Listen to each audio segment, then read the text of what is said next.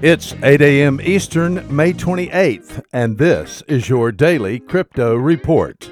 Bitcoin unchanged at $8,712. Ethereum up 1% at $270. And XRP up 4% at 43 cents. These are your leaders by market cap.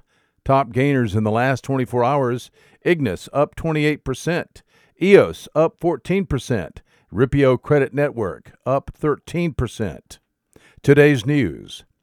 The JP Morgan Chase blockchain team has developed a privacy feature for Ethereum based blockchains, obscuring not only how much money is being sent, but who is sending it.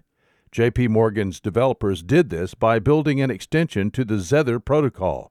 The Zether protocol uses zero knowledge proofs JP Morgan plans to open source the extension today. Previously, one could trust their palate. Now you can trust the blockchain.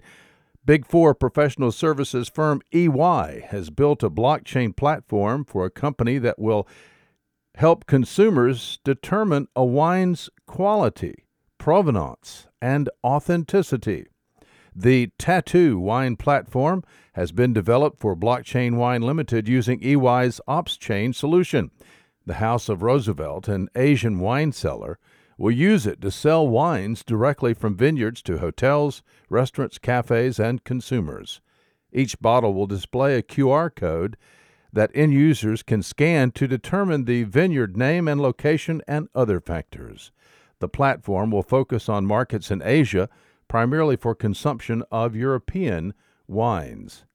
And finally, Vitas Vasiliauskas, a member of the governing board of the European Central Bank and chairman of the board of Bank of Lithuania, said he is in favor of a central bank digital currency.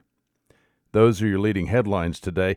Visit us at dailycryptoreport.io for sources and for links.